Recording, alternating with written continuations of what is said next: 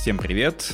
Это Павел Часовских, ведущий подкаста «Голос Мицелия». И рядом со мной Вика Мызникова, редактор онлайн-газеты «Экосфера», моя соведущая. Привет, Вика. Привет. У нас очередной веселый солнечный день за окном, а мы собрались поговорить о чем-то прохладном а именно об Арктике и его обитателях. Да, поскольку сейчас в Арктике происходит очень много всего интересного, и, ну, в принципе, это такой очень специфический регион. Вот сегодня нам поможет в этом разобраться всем наш гость. Паша, представь, пожалуйста. Дмитрий Удовик, биолог, член Совета по морским млекопитающим. Дмитрий, вот вы морской биолог. То есть да. такое вот важное уточнение. Ну, Нас... смотрите, там есть очень много делений. Э, Понятно. Нюансы. Да, нюансы. Морской биолог — это, в принципе, человек, который занимается всей морской фауной. Э, любые живые организмы, которые там а на море, побережье, в береговой линии, там приграничных районах, то есть устьях рек и там заливы истории.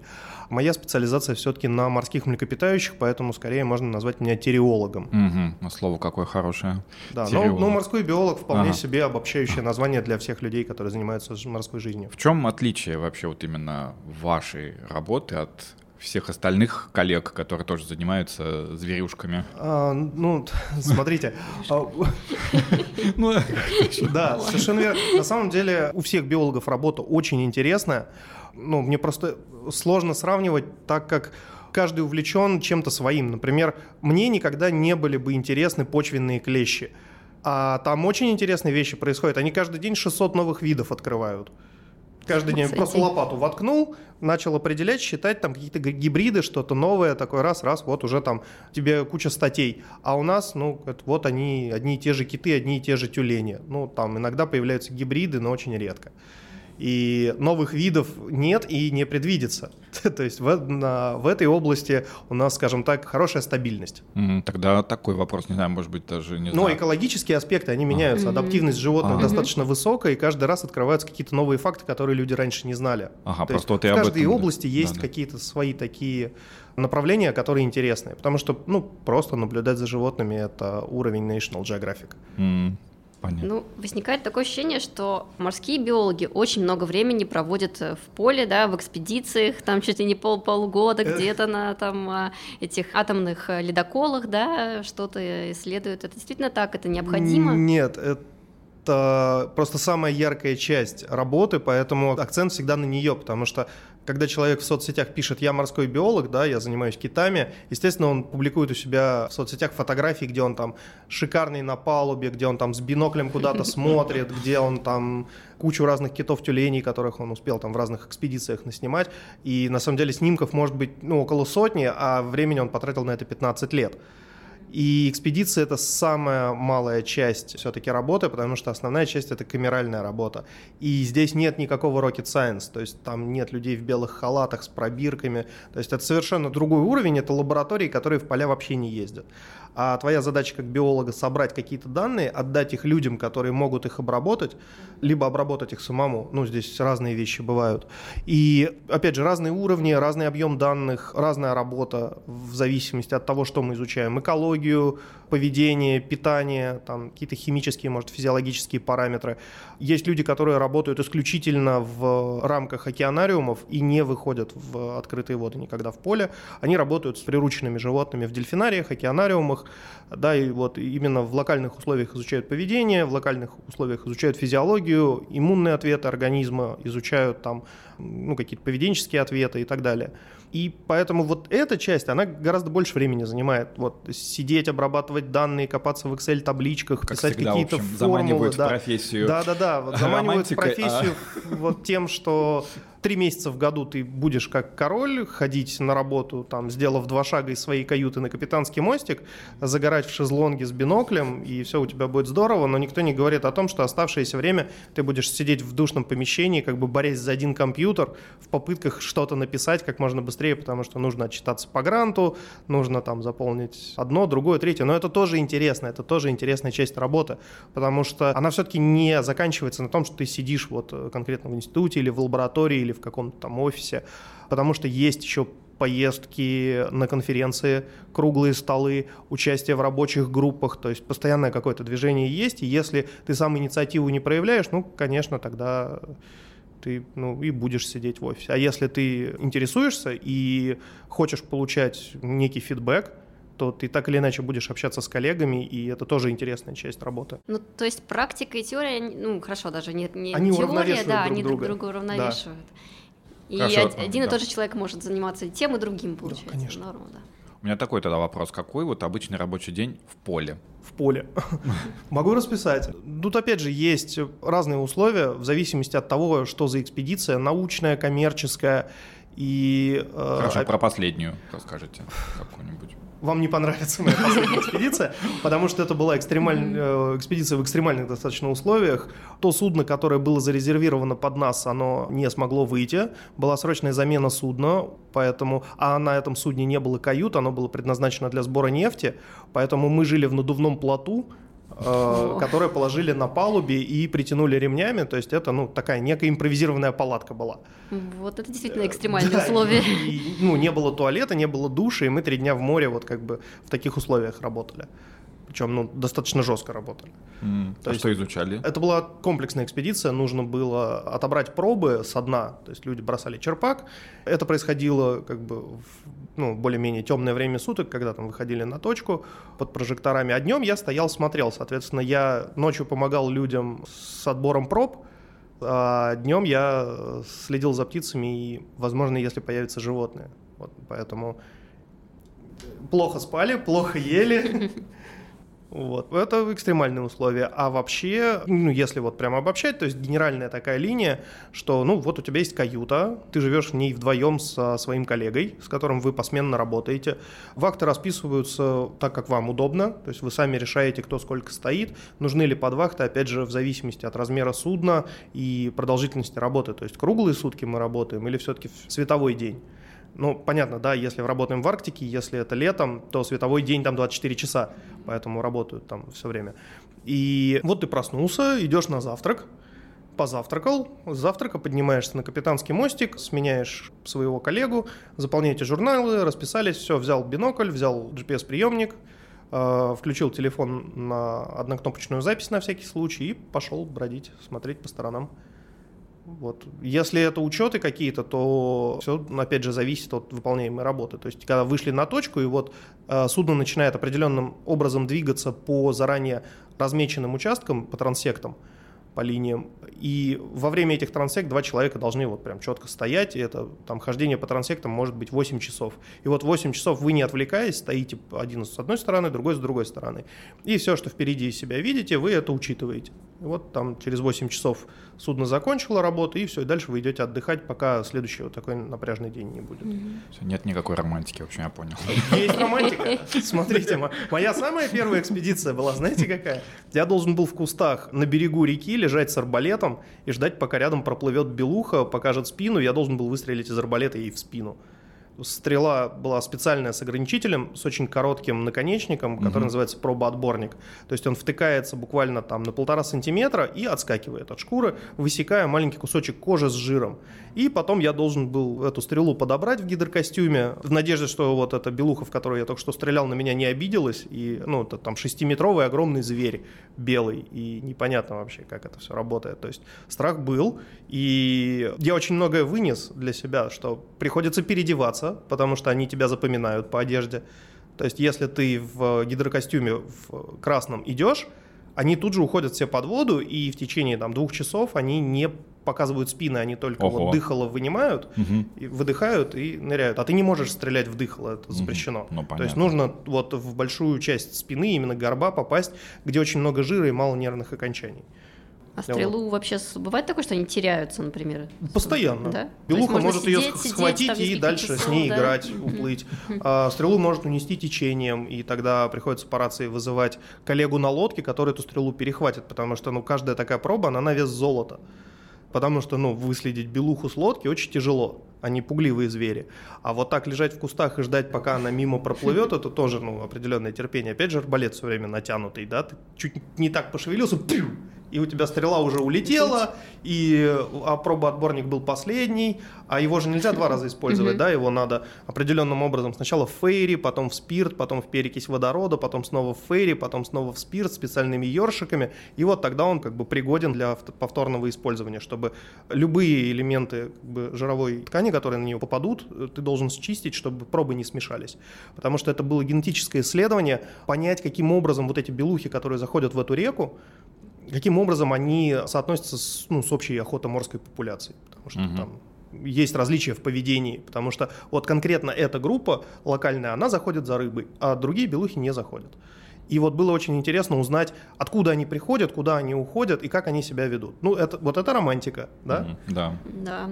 Или, например, есть а, отличный специалист Лидерсон. Он написал какой-то миллиард статей по арктической фауне. Последнее, что он делал, они с э, студентом из Азии на судне у берегов Гренландии ловили гренландских полярных акул. Они просто вот попросили боцмана сделать крюки, насаживали там куски мяса, которые стрельнули у кока, угу. забрасывали эти примитивную абсолютно приманку за борт, пока судно стояло, и в какой-то момент просто лебедкой вытягивали огромные туши акул. Э, это была работа понять, чем питаются полярные акулы, потому что они очень медленные. То есть, если обычная акула когда плывет у нее до двух взмахов э, хвостом в секунду, то у полярной акулы один взмах на 6 минут. Ничего да, себе. это прям Вообще очень медленный. Вообще никуда не. И чем они питаются, непонятно. Ну, то есть при таком медленном движении, при такой ресурсоемком поведении, когда вокруг тебя ледяной холод, и ты должен максимально сохранять энергию, как, собственно, чем ты питаешься. И очень долго думали, что они бентософаги. Это а, что значит? а, питаются придонными организмами, которые тоже очень не особо могут убежать куда-то. М, Да, то есть ты вот как бы опустился ко дну и как вот бульдозер просто ползешь и загребаешь. Оказалось, нет, куча рыбы, куча тюленей Мгм. в животе. И как они едят тюленей, непонятно, потому что тюлени очень быстрые. А выяснилось, что тюлени достаточно долгое время могут вертикально спать, как поплавки. И акула в этот момент снизу просто подплывает и половину тюленя откусывает. Какая жуткая картина. Да. Вот, они вскрыли что-то около 6 или 7 акул, а на остальных поставили передатчики и отпустили за борт. То есть это очень живучие такие рыбы, и было очень интересно проследить, куда они из Гренландии уходят. И, ну, в принципе, гипотеза подтвердилась, там ничего интересного не было. То есть гренландские акулы, они уходят дальше на север, когда отступает кромка льда, и когда она подступает обратно, они, скорее всего, возвращаются. Ну, там просто передатчики перестали работать уже, М. батарейка села. Ну вот, кстати, об изменениях в Арктике. Последнее время, ну кроме того, что отступает кромка льда, еще и вместе с этим а, Арктика становится гораздо более людной, потому что увеличивается судоходство, естественно, сразу. О, ещё. breaking news. Вы же, наверное, Да. не знаете. Вы слышали про хитвейв и тепловые купола? Ну, конечно. конечно, да. В Канаде 49, в Канаде. Да, Да. ужас канадская просто, Арктика да. 49 градусов. Там медведи, наверное, просто вскипели. Бедолаги. Да, они, бедняги, там подходили к бассейнам, чтобы хоть как-то охладиться. Да, и самое интересное, что вот такие тепловые купола их может выжимать, собственно говоря, в сторону Арктики. То есть э, вот Мурманск уже пострадал какое-то... Это был не очень долгий тепловой купол, но люди обалдели от того, что в Мурманске 35. А в Ерхоянске в прошлом году там 38 было, Вот, так что да. и это все чаще и чаще происходит, и люди все-таки связывают это с выбросом парниковых газов. Мгм. Потому что Ну, мы просто, да, у нас, э, мы, скажем так, в центре Погружены паутины, мы постоянно в эту погружены, повестку, потому что Смотрите, для одних животных в Арктике это плохо, например, для белого медведя. Это плохо для моржа. А Морж не успевает отдохнуть во время долгих путешествий, то есть он все-таки не такой хороший пловец, как полностью водные виды морских млекопитающих, типа китов и дельфинов. Он зверь-пагофил, которому нужно где-то отдыхать, то есть он любит лед. Поэтому они все-таки с дрейфующим льдом путешествуют, они вокруг этой огромной льдины кормятся, там на полях битого льда они лежат э, группками. Им этот субстрат очень нужен, а его все меньше и меньше становится. Точно так же они не наедаются, они гибнут. Вон, э, слышали эти новости про моржа, который ушел в Ирландию? На День Святого Патрика его Да, обнаружили? да, слышал. Да, и меня это очень расстроило. Даже морж может позволить себе слетать в Ирландию на День Святого Патрика. Да. И у него все хорошо. Были прогнозы, что он погибнет. М. Нет, Морж отлично адаптировался, не поня... он что-то ест, это вызывает конфликт там с местными рыбаками, но он посетил уже Португалию, Испанию, то есть он Атлантику избороздил нормально, он нашел себе кормные места и прям решил обосноваться. И здесь мы видим прям яркий пример межвидового конфликта животного, к которому люди не привыкли. С одной стороны, он милый, он нравится людям, но он портит рыбакам снасти, он портит их улов, он там занимает их лодки для того, чтобы отдыхать, льда же там нет, угу. а где-то отдыхать ему нужно. Он залезает угу. на лодку и отдыхает на ней. И рыбаки не могут подойти, потому что они боятся, ну, потому что ну, это да. огромный массивный зверь, угу. и если в Арктике там специалисты умеют с э, моржами работать, то португальские рыбаки немножечко у них есть с этим. Кричат, отпугивают палками, там стреляют в воздух пока, слава богу. Но этот конфликт есть. И вот таких конфликтов будет, мне кажется, становиться все больше и больше, потому что животные теряют те условия, к которым они привыкли. Это очень хрупкая система. Но с другой стороны, для других видов, вот, например, чисто водных, для китов, дельфинов, это открывает новые возможности для поиска новых мест, например, литовок, где они отъедаются. То есть э, вот серых китов, гренландских китов, их уже регистрировали в море Лаптевых, куда они раньше не заходили. Китов Минке в Карском море регистрируют. Беломордых дельфинов, которые никогда не огибали мыс Желания, неоднократно видели уже в Карском море, именно с севера, где они обогнули мыс Желания, Новую Землю. Вот они заходят оттуда.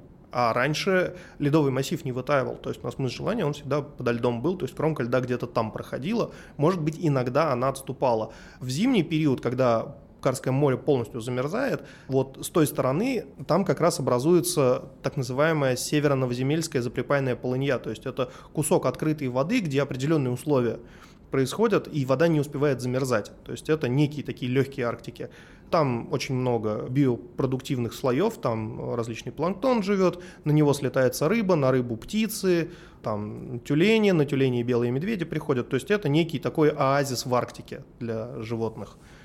И вот когда лед начинает уходить, другие животные начинают осваивать. Но опять же мы здесь имеем дело сразу с инвазиями, то есть это не характерные для тех или иных акваторий виды приходят, и они нарушают ту систему, которая выстраивалась долгими там, годами. Но опять же, мне кажется, Арктика с этим как-то справится, переварит это.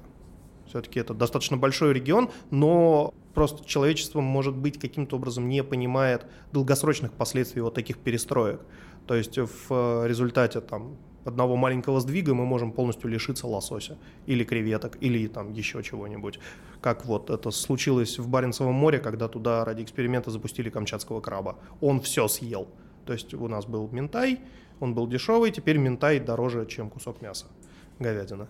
Ну, я так понимаю, что на краба до сих пор у нас запрещена да. охота и отлов да, конечно, его. Не, да. Все, по-моему, стонут уже много лет, но все никак не меняется. Ты можешь как-то рассказать, почему это происходит, или вообще непонятно? Я, для меня это вообще большая тайна, почему есть ограничения на отлов камчатского краба в Баренцевом море. Если честно, не понимаю.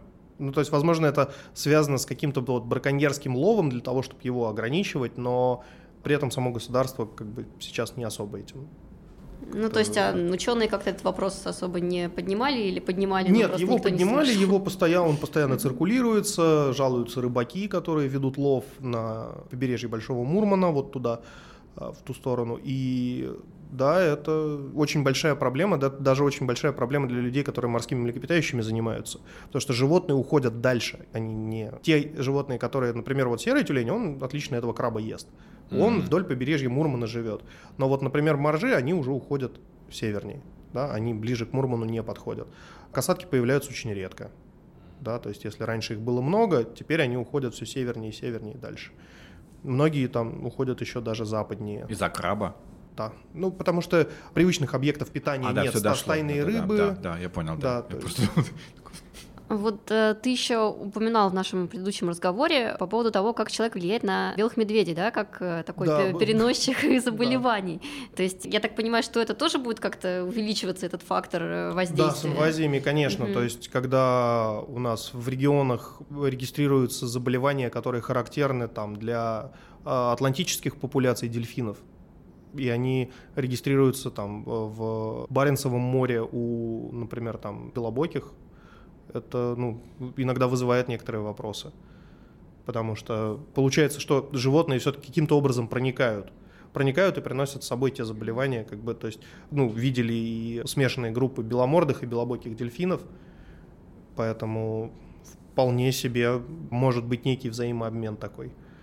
То есть, если они охотятся вместе, наверняка они могут и передавать себе друг другу какие-то заболевания, которые раньше для этого региона были не характерны. Я так понимаю, что вот э, ты упомянул сокращение популяции рыбы, да, в Баренцевом море. Не, там с... не совсем сокращение, ага. там скорее смещение. Угу. Э, то есть они уходят в другие да, они районы. Уходят, да, там ищут другие банки, какие-то мелководья, ну то есть там, где меньше краба. Там помимо краба, наверное, влияет еще как-то и активное промышленное рыболовство, да? Ну, то есть, насколько я понимаю, все-таки промышленное рыболовство связано с большим количеством прилова, так называемого, которое да. попадает в сети, потом так, умирает. Такое есть, но, к сожалению, у нас в по приловам достаточно тяжело, потому что приловы в Баренцевом море, они никаким образом не регистрируются. У нас есть э, пара подзаконных актов, регулирующих для регистрации приловов в Черном море, то есть когда там это действительно большая проблема. Наверняка видели фотографии, где там на рыболовецком судне там 10, по-моему, азовок лежит. Это вот они, когда трал поднимают, а они там уже настолько сильно сдавлены, что их не имеет смысла отпускать, потому что она уже умерла. Вот. И непонятно, каким образом ведется учет, ведется ли он. То есть это надо запрашивать компетентные органы, которые должны вести этот учет, а они говорят, а у нас нет инспекторов, и мы типа собираем добровольную отчетность, люди типа сами фиксируют, они сами в журналы это вносят ну, как мы понимаем, вряд ли кто-то будет что-то вносить дополнительно, потому что это связано в любом случае с э, штрафными санкциями. Вопрос, а Азовка это что? А Азовка это черноморская морская свинья. Mm. Есть обыкновенная морская свинья, атлантическая популяция, она такая серенькая. А вот Азовка, она прям черная. Она, она абсолютно такая же, у нее тупенькая морда с клювом. Не длинный рострум, как у дельфина, а именно такой вот клювик треугольный. А, у нее плоский треугольный плавник, они в основном группами там по 3-7 особей. То есть если афалины могут сбиваться там в большие, там до 30 особей стаи, когда они, например, охотятся или у них какая-то коллективизация происходит, то азовки, они в основном семьями такими. Короче, к нашему подкасту нужен еще этот как это Словарь терминов. Да, словарик, да. Что есть что вообще.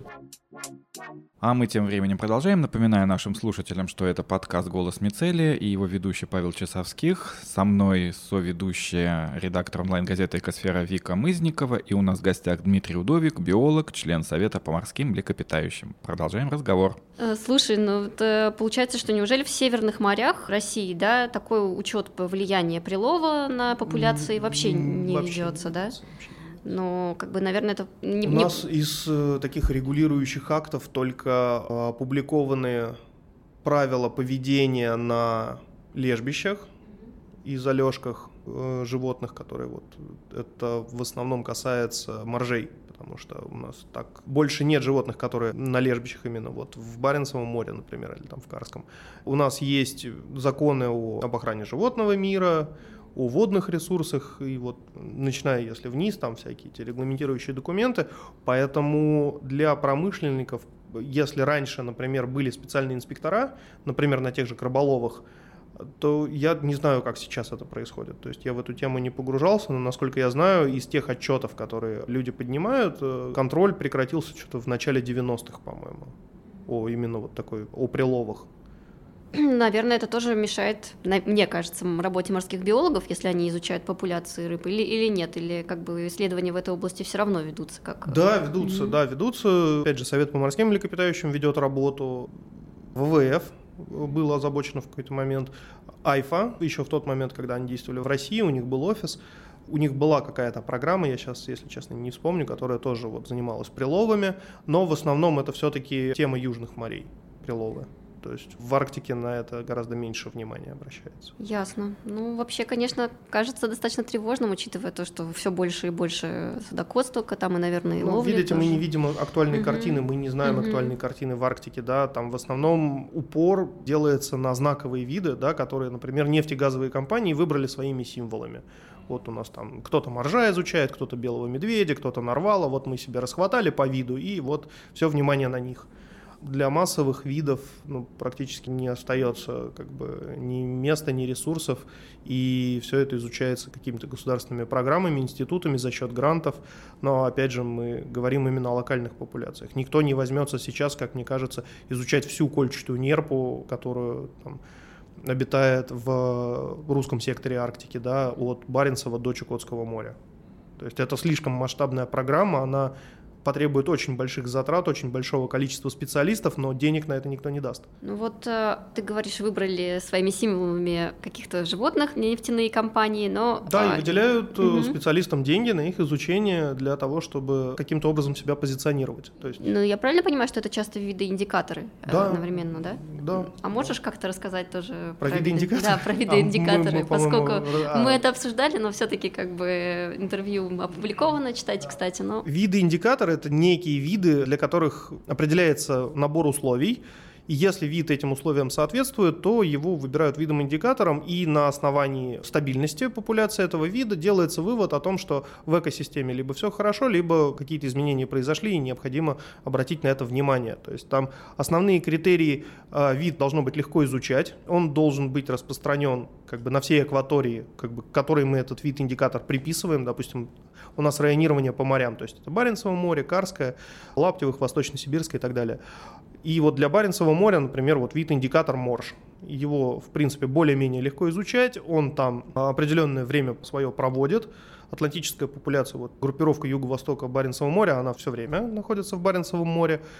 И э, по состоянию этого вида можно делать какие-либо выводы о в целом экосистеме, потому что он бентофаг, он питается тем, что водится на дне, а, как мы понимаем, все, что попадает в море, оно так или иначе оседает на дне, и бентофаги это потребляют. То есть у нас по цепочке потребителей пищи и друг друга белый медведь является конечным скажем так, вершиной трофической цепи, и он является конечным потребителем, то есть он поедает моржа, и все, что морж получил со дна морских донных организмов э, медведь тоже получит в себя. И, например, взяв у медведя пробу, мы можем как бы отследить, какие, например, тяжелые металлы образовались в медведе из-за того, что он поел моржа, а в морже э, из-за того, что он поел бетасофагов, и как бы отследив всю эту цепочку, мы можем понять превышение по каким показателям в данной акватории сейчас происходит. То есть вот э, виды индикатора, они именно для этого служат, то есть мы его выбрали, он соответствует определенным параметрам, и изучая его экологию, физиологию, мы можем сказать, хорошо ли сейчас в экосистеме или не очень. Вот конкретно в этой взятой. Ясно. Ну и как сейчас? Хорошо или не очень? Ну, по Если брать по, по Баренцеву морю. По моим последним данным, не очень. Очень много угу. истощенных особей. С чем это связано, пока непонятно. Скорее, я это по большей мере связываю с ранним сходом льда ранним его исчезновением, и моржи просто не успели отъесться, и они приходят на лежбище истощенными, у них не хватает сил отъедаться, и, скорее всего, из-за этого погибают. Ну, а есть, помочь как-нибудь можно в этом смысле? Ну, к сожалению, никак. То есть здесь в любом случае в таком виде это у нас позиция наблюдателя. Mm-hmm. То есть, э, так скажем, нулевая реакция. Потому что если морж начнет не, не доедать в океанариуме, вы можете его раскормить рыбой. Дикого моржа вы не сможете ничем раскормить, ну, он просто не будет принимать эту пищу. И здесь, к сожалению, работает система, что абсолютно такой же истощенный медведь попадает на эту самую залежку, и он не может отъесться на тех особях, которые уже наелись, они сильные, они могут дать отпор, они быстро сходят в воду, он за ними не успевает, он может на моржей нападать только на суше, потому что вот если мы возьмем моржа и медведя, поместим их в воду, то медведь проиграет. Mm. Поэтому э, медведь атакует лежбище, там, он либо вдоль побережья, либо с суши, никогда с воды не заходят. То есть э, этим занимаются обычно молодые глупые медведи. И вот такой ослабленный медведь, который тоже был лишен субстрата для отдыха, он 400 морских миль проплыл. То есть это ну, не пустые слова, это зафиксировано. Вот э, самка с ошейником проплыла 400 морских миль, это почти 800 километров, по-моему. Вот, ну, как бы непонятно, отдыхала она в пути, не отдыхала, но она преодолела это вот пространство по э, открытой воде, и это ну, практически абсолютный рекорд для белых медведей, ну, вот насколько я знаю. И вот такой ослабленный медведь, истощенный, бедолага приходит на лежбище, ему питаться нечем. А здесь вот, как бы, пожалуйста, лежит такой же истощенный морж, который, скорее всего, уже, может быть, погиб, и медведь на нем отъедается, приходит в себя, и Опять же, я говорю, что эта система так или иначе себя может ребалансировать, но с такими... Ну, до определенного предела. Да, до определенного предела, конечно. Угу. Да, конечно, тревожная ситуация. Вот ты говоришь, что там обнаруживаются, например, следы тяжелых металлов, а ну сейчас многие говорят про микропластик, да? О, да. И про пластик что находите? съел бактериофаг микропластик, а он ему каркас. Нет, но ну на дне же там, например, опускается тоже, да, что-то. опускается. Есть уже методики по учету, собственно говоря, свободного микропластика, тот, который в воде находится. То есть специальные сеточки, они там с какой-то настолько микро-ячеей через фильтры это все прогоняется, и потом в абсолютном количестве нам на сколько-то литров воды или на какой-то объем воды. Я, к сожалению, не специалист в микропластике, а, но я ходил на несколько лекций, посвященных микропластику. В Центре морских исследований работает специалист по микропластику. Это выпускница Эдинбургского университета. Аня Гебрук. Вот э, если вы захотите сделать еще один выпуск, например, по микропластику, она вам вообще все расскажет. Mm-hmm. Но э, Запишем. все говорят, что вот микропластик это вот тот пластик, который люди сбрасывают, там это вот Лего, например, да, который там контейнер перевернулся, и вот Лего разложилось на микропластик. Нет, это вообще абсолютно не так работает. Основное поступление микропластика в мировой океан это тот пластик, который является абразивом в косметических средствах. То есть это все скрабы, там вот э, какие-то тональные кремы, которые этот пластик дает, ну, оттенки, скажем так. То есть вот э, такие вещи. И этот пластик, конечно, попадает и в рыбу, и в те морепродукты, которые мы едим, и у людей уже тоже регистрируется микропластик в организме, но как это на нас будет действовать, мы пока не знаем. И этих ответов еще нет.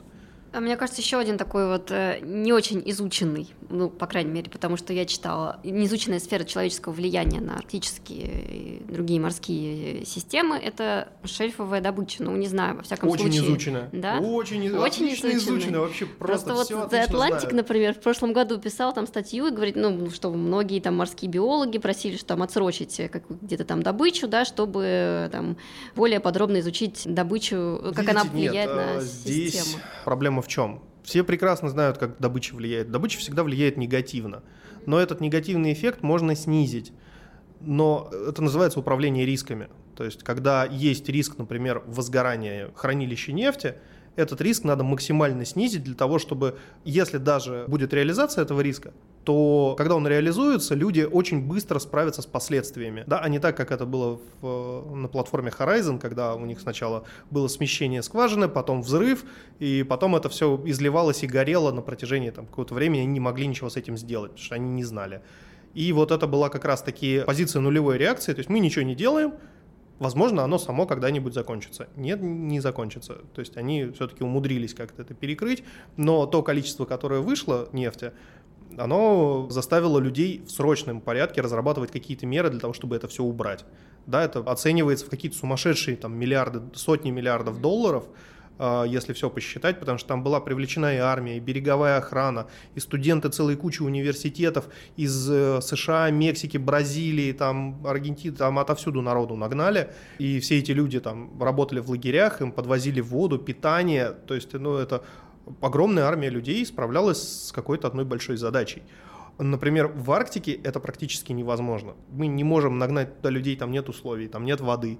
Да? То есть одно дело, когда у нас Мексиканский залив и огромная инфраструктура, с которой можно работать, то в Арктике... Плюс тепло. Да, и плюс тепло. В Арктике такой инфраструктуры нет. есть ограничивающие факторы. Там холодно, там лед, там дикие животные, опять же, туда просто ну, нельзя огромную толпу пригнать, потому что для этого нужно привезти туда огромное количество еды, воды для них, обеспечить, да, генераторов, обеспечить условия, то есть там, ну, нет подвода воды, нет электричества и так далее. То есть поэтому вот когда с этими рисками работают, когда люди знают, что эти риски могут случиться, и они предпринимают все меры для того, чтобы, если риск реализуется, они быстро с ним справятся, тогда негативные эффекты минимизируются. Они не сходят на нет, они все равно действуют локально, вот конкретно в этом месте, где идет добыча, но, тем не менее, эти эффекты минимизируются. А если я называю это региональной спецификой, добычи ископаемых природных ресурсов. А в некоторых регионах есть региональная специфика, где все это делается ну, Типа у нас есть экологический отдел, у нас есть целый эколог, вот он, пожалуйста, он все написал, он все знает, если что-то случится, у нас все будет хорошо. Ну, сами понимаете, да? Mm-hmm. да? И из там, спасательного инвентаря у нас ведро песка и две лопаты. Покрашенный в красный. Да, покрашенный в красный. Но, э, с другой стороны, вот эти вот встающие проблемы, они заставляют людей принимать ответственные решения, ответственно к этому подходить. И подгоняются специальные суда на дежурство, да, там бонопостановщики. То есть со многими проблемами в мире сейчас при добыче природных ресурсов люди научились справляться. Осталось перенести этот подход на хранение и переработку. Вот здесь есть некоторые проблемы. Ну, вы сами помните Норильск. Да. И таких инцидентов их на самом деле очень много.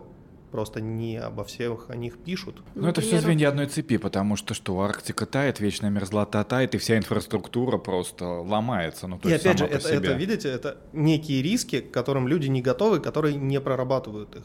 А А при кто этом бы на, это предсказывал? на, на Аляске люди еще 15 лет назад А. начали работать с тем, что у нас все здания были рассчитаны на то, что здесь будет мерзлота. А вот посмотрите, пожалуйста, на карту динамики, мерзлота отступает, вот здесь вытаивают, вот здесь обрушение, если так дальше пойдет, у нас вот через 8 лет все вот эти вот продукты-проводы, которые протянуты, они просто обломаются, и из них начнет хлестать под давлением. Что мы будем делать с этим? Наняли специальных людей, там целый институт, они сказали, спокойно, ребята, мы сейчас все сделаем. И они за пять лет забабахали такую офигенную структуру, которая вот именно сфокусирована на environmental, на окружающей среде и безопасной добыче, переработке и хранении, что у них вообще все гладенько и чистенько. Они постоянно какие-то учения проводят, там, как утилизировать нефть, то есть э, они ее сжигали, они ее там разлагали бактериями, они ее там еще каким-то образом перерабатывали. То есть они пробуют разные способы, как это будет вот в тех условиях, в которых они находятся, как это лучше сделать, несмотря на то, что у них минимальный шанс на то, что что-то произойдет. Все равно они готовятся. Вот такой подход. И это при том, что у них гораздо меньше там инфраструктуры, чем на севере нашей Да. страны. Да, конечно. Ну, на самом деле это, конечно, очень беспокоит, потому что, ну, с одной стороны, мы и так видим, что постоянно вот эти какие-то разливы, там взять хотя бы Коми, где, по-моему, за эту, не знаю, с начала года было штук 6 как минимум, если не больше, прорывов нефтепроводов. Самое вот. вообще. Да. А тут э, думаешь, что, ну, вроде как теперь будут осваивать все больше шельф арктический, и, возможно, это чревато какими-то еще, еще и в море. Я бы не сказал, пока Нет? люди достаточно насторожены. Мгм. из нефтегазового сектора, они достаточно осторожно относятся к добыче в Арктике. То есть те скважины, ну, например, приразломная, да, она как работала, она так и работает. И у них все хорошо, у них каждый год учения, там разработаны различные программы. А вот именно новые, те, которые предстоит бурить, люди сейчас переоценивают это. То есть идет переоценка, понимание там, прибыльности вообще всего этого, стоит ли игра свеч, не стоит. Поэтому сейчас все это во многих местах поставлено на паузу. Вот раз мы говорим о промышленности, вот как раз следующий вопрос тогда. Морские биологи часто участвуют в экологической экспертизе строящихся промышленных объектов. Вопрос, Как, как, ты участвовал? Да, ты участвовал, какие вообще критерии ну, с точки зрения морской биологии, какие ну, там критерии смотрите, опасности? на самом деле э, мы не участвуем в экологическом аудите или оценке воздействия на окружающую среду. Это все-таки задача специальных консалтинговых агентств, да, которые готовят подобный пакет документов, и потом с этим пакетом документов компания проходит государственную экологическую экспертизу, то есть там ряд слушаний, они открыты, э, возражения как бы местных жителей и так далее, то есть все эти вопросы прорабатываются, и только когда компания пройдет государственную экологическую экспертизу и получит заключение о своей хозяйственной деятельности, только тогда она может приступать к работе. Морские биологи, они здесь работают именно ин- инъекционно, то есть к ним обращаются, когда, например, собранный пакет документов и, например, каких-либо программ не соответствуют в какой-то мере полностью компенсационным мероприятиям. Например, компания хочет построить морской причал вот в этом месте, а в этом месте находится ключевая орнитологическая территория, да, там казарки останавливаются на миграцию. И компания просто об этом не знает, поэтому они обращаются к орнитологам, и орнитологи уже говорят, вот если вы пирс перенесете там на 150 километров, вам эта погода не сделает. А здесь как раз образуется та зона отчуждения, где, ну, как, бы на которую вы ни- никаким образом влиять не будете, и эти казарки спокойненько будут здесь на миграцию останавливаться. И вот такая работа, она, да, она идет. Но она, опять же, инъекционная, то есть в целиком они никогда в создании таких документов не участвуют, потому что это все-таки больше такая, знаете, экономическая работа. Ну, понятно, да. Интересно. то я есть вот- они работают, морские биологи, как консультанты.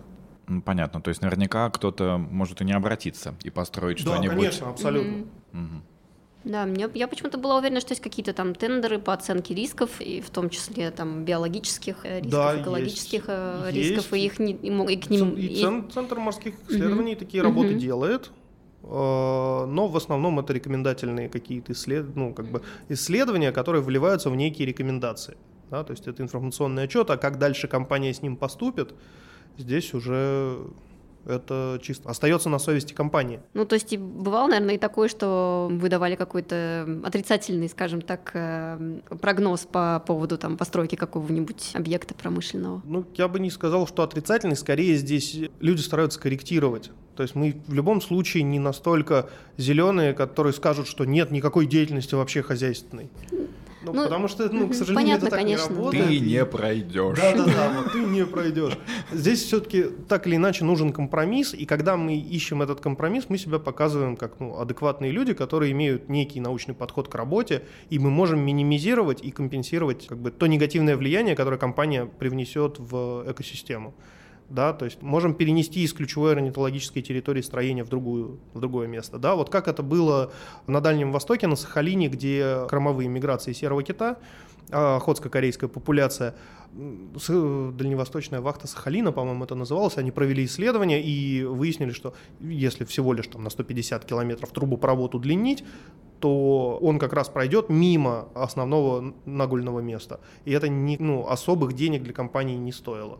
И они это сделали, да, они по-другому проложили продуктопровод, чтобы он не мешал китам как бы, проходить к нагольному месту. То есть вот, вот такая угу. работа. То есть, да, так... я скорее имела в виду, что отрицательный прогноз в том смысле, что вот в такой проект да, да, плохо да, повлияет там, на да, систему, конечно. его можно изменить таким-то образом, да, чтобы конечно, там да, конечно. воздействие так, уменьшить.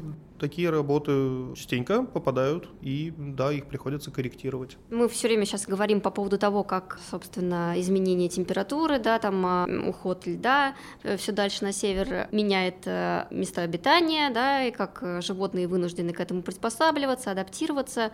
Куда они все-таки, получается, мигрируют? Вот ты говорил про тюленя, который ушел, сделал какой-то круиз по Атлантическому океану. Да, мор, моржа. А, про моржа, да, точно. Так это какой-то единичный единичный случай? Это или единичный абсолютно да? случай, потому что у моржей есть достаточно четкая структура, да, они вот э, зимой уходят в открытые воды, там, например, некоторые моржи из юго-восточной группировки, они вдоль Новой Земли уходят куда-то на север. Летом приходят обратно на, вот, э, на юго-восток Баренцева моря, вот в Печорское море, да, и там кормятся. То есть это вот, ну, у них прям обусловлено. С белухами то же самое, да, то есть они за кромкой льда путешествуют. Кромка льда отступает, они за ней. Она поближе, они, собственно говоря, опять же за ней.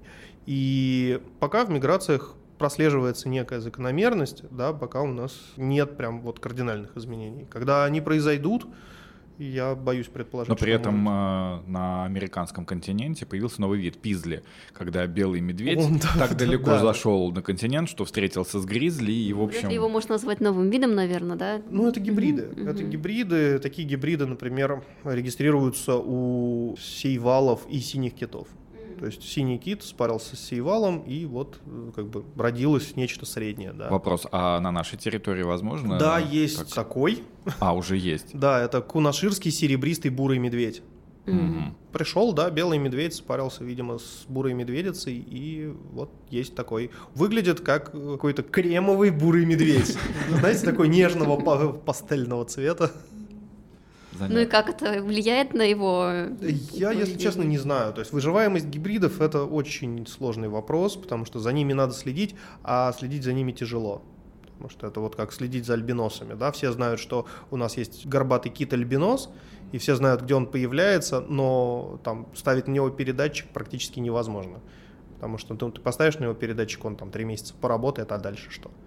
А и вот, ну, отслеживать конкретно одну особь гораздо тяжелее, чем следить там, например, за группой или за популяцией. Ну, я не знаю, может, нам стоит ждать того, что у нас станет больше таких гибридов белых и бурых Ну, например, медведей. в мире птиц это вот за последнее время с бешеной скоростью происходит. Это либо связано с тем, что стали более точнее методы исследований, либо с тем, что стало больше самих исследований и ну, стало больше натурных наблюдений. Либо это связано с тем, что действительно что-то меняется, и птицы начали просто бешено скрещиваться друг с другом. Например, у нас уже есть какой-то отдельно взятая группа западносибирская чайка, по-моему, или серебристая чайка. Короче, там 5 или 6 видов намешано уже, вот, и никто уже из орнитологов не знает, какая это конкретно чайка, ее все у себя по-разному называют, и в какой-то момент их просто объединили в одну группу и сказали, так, нет, все, чайка. Все яйца в одну корзину, Да, потому что там э, вроде у нее один определительный признак от одной чайки, там другой определительный признак от другой, ну, например, там темные пятнышки на маховых крыльях, они должны быть через полосицу, а они вот прям сплошняком, вот как у другого вида, но ноги при этом желтые mm. а должны быть красные. И, и ну просто такой, я не, я не знаю. Человека-конструктор. Да, да, да, вот совершенно каким-то таким Наверное, образом. это, это просто кошмар для биолога. Да, там бургомистры еще намешиваются, поэтому для орнитологов это кошмар. Для тереологов пока вот ну, проблем с белым медведем, ну вот есть кунаширский. Это некий такой, пока, ну не знаю, единичный, не единичный, но вот. А, то есть он один вообще? А, насколько я знаю, да. Ну, а. Ну, то есть, или, или их два. Ну, понятно. Ну, то есть ну, не 10, не 15, нет, нет, нет, не 10, да. 15, да. То есть это, ну, Насколько я помню, что это регистрировалось, по-моему, еще лет 20 или 25 назад, по-моему, медведь Кадьяк это называлось. Э, то есть это еще один гибрид белого медведя, а вот с каким, не помню. Вот про пизли я давно слышал, да, что это белый медведь с гризли. Вот, но да, такие случаи бывают. Какие вообще виды морских животных э, наиболее сложны для изучения? Или нельзя сказать, что какой-то вид сложнее, какой-то легче, они там везде есть, какие-то Есть свои, один вид, который очень сложно изучать, это нарвал. Из-за того, что его практически выбили, его очень мало осталось. Он очень пугливый, у него очень пугливая экология. То есть не подпускает суда к себе, э, слышит лодки и тут же уходят на глубину. Самцы начинают притапливать самок, э, уходят очень далеко и подобраться к ним близко достаточно сложно. То есть э, нарвалы в основном изучают по локальным популяциям в Канаде и либо по натурным наблюдениям на земле Франции Иосиф, куда они там каждое лето приходят. Между островами, в проливах, за ними можно наблюдать. Но вот именно взять у них пробу, там, биопсии, это только с трупов. Mm. А из-за того, что они постоянно, скажем так, живут на больших глубинах, найти труп достаточно проблематично. Mm. Вот. Ну, это как бы связано с тем, что много экспедиций на Северный полюс вот было, и прям конкретно была охота за вот, бивнем нарвала. Ну, в каждом музее точно по, по паре штук есть. Итак, э, наш выпуск подошел к концу. Это подкаст «Голос Мицели» и его ведущий Павел Часовских. Рядом со мной редактор онлайн-газеты «Экосфера» Вика Мызникова. До новых встреч. Подписывайтесь, ставьте лайки. Да, в гостях у нас был Дмитрий Удовик, биолог, член Совета по морским млекопитающим. Спасибо, что пришли. До новых встреч. Всего доброго. Все, спасибо большое, что позвали. До новых встреч.